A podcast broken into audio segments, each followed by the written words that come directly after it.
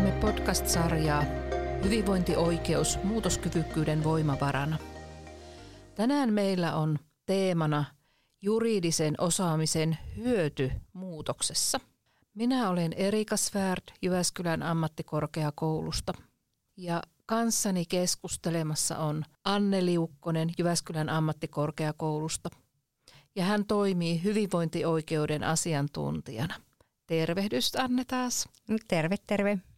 Tämä podcast on toteutettu osana myrskyhanketta. Myrskyhanke on 22 ammattikorkeakoulun yhteinen projekti. Ja tässä projektissa meillä on teemoina muutoskyvykkyys, vihreä siirtymä ja digitalisaatio.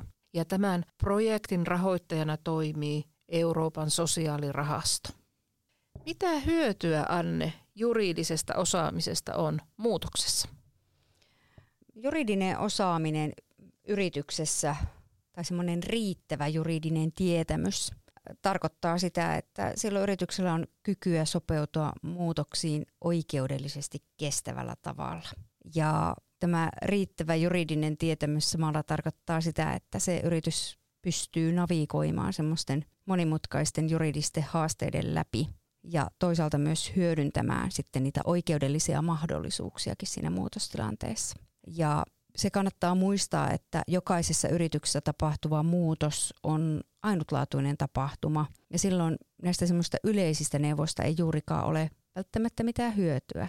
Että silloin on arvokasta, jos yrityksellä itsellään on sitä oikeudellista ymmärrystä asioihin niin, että juuri niihin omiin spesifiin muutoskysymyksiin löytyy niin kuin näkökulmia sieltä yrityksen sisältä. Voitaisinko tätä ajatella siitäkin näkökulmasta, että se juridinen osaaminen siellä yrityksessä, niin se on osa riskien hallintaa? Nimenomaan se on riskien hallintaa ja käytännössä tarkoittaa sitä, että yritys pystyy tämän juridisen osaamisen kautta tunnistamaan ja hallitsemaan niitä muutostilanteen juridisia riskejä.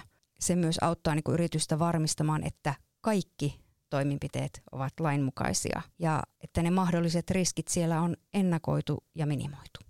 Lisäksi tämmöinen riskienhallinta voi tarkoittaa niin kuin sitä, että toimenpiteisiin ja strategioihin, johon yritykset, organisaatiot ja yksilöt käyttää juridisessa mielessä riskienhallinta viittaa niihin toimenpiteisiin ja strategioihin, joita yritykset käyttävät riskien tunnistamiseen ja arviointiin, toisaalta myös lieventämiseen ja sitten siihen hallintaan. Ja tässä tavoitteena on suojata toimijoiden etua ja omaisuutta mahdollisilta vahingoilta, myös oikeudellisilta seuraamuksilta ja taloudellisilta menetyksiltä. Eli jokainen ymmärtää, että tästä on erittäin suuri hyöty käytännössä, jos ymmärtää oikeudellisesti näitä oman yrityksen asioita.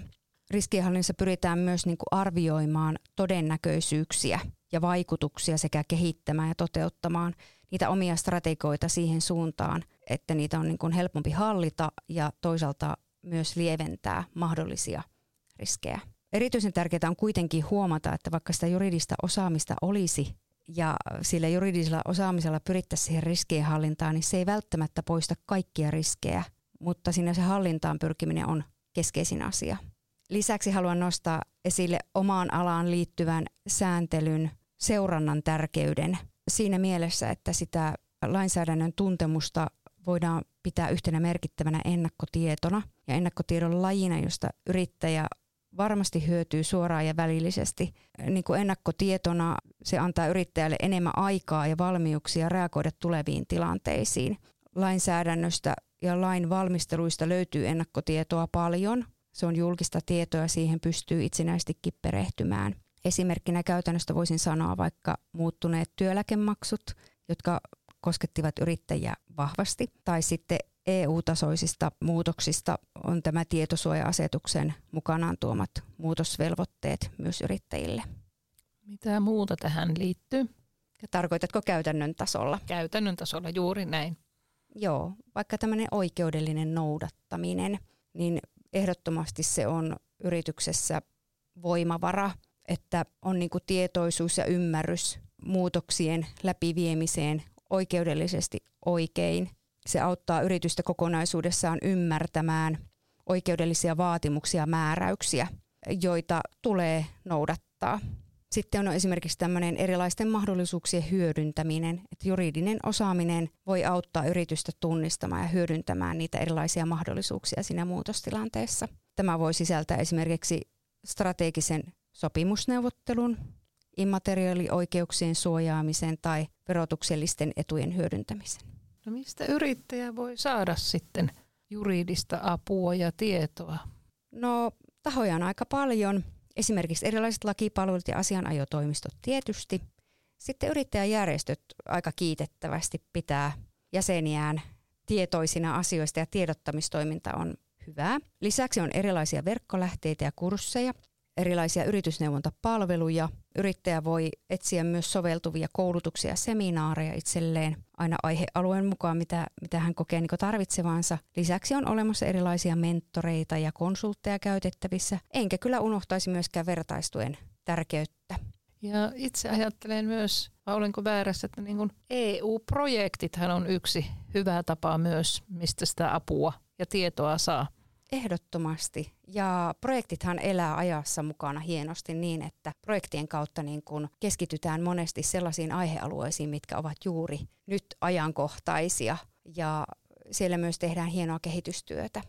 Ja esimerkkinä otan tämän myrskyprojektin, että tämä hyvinvointioikeus meillä on tässä muutoskyvykkyydessä niin yhtenä teemana ja se mahdollistaa sitten yrittäjille tietoa vaikka näiden podcastien muodossa. Ehdottomasti hyvä esimerkki. Kiitos taas Anne tästä mielenkiintoisesta keskustelusta ja kiitos myös kuulijoille. Kiitos.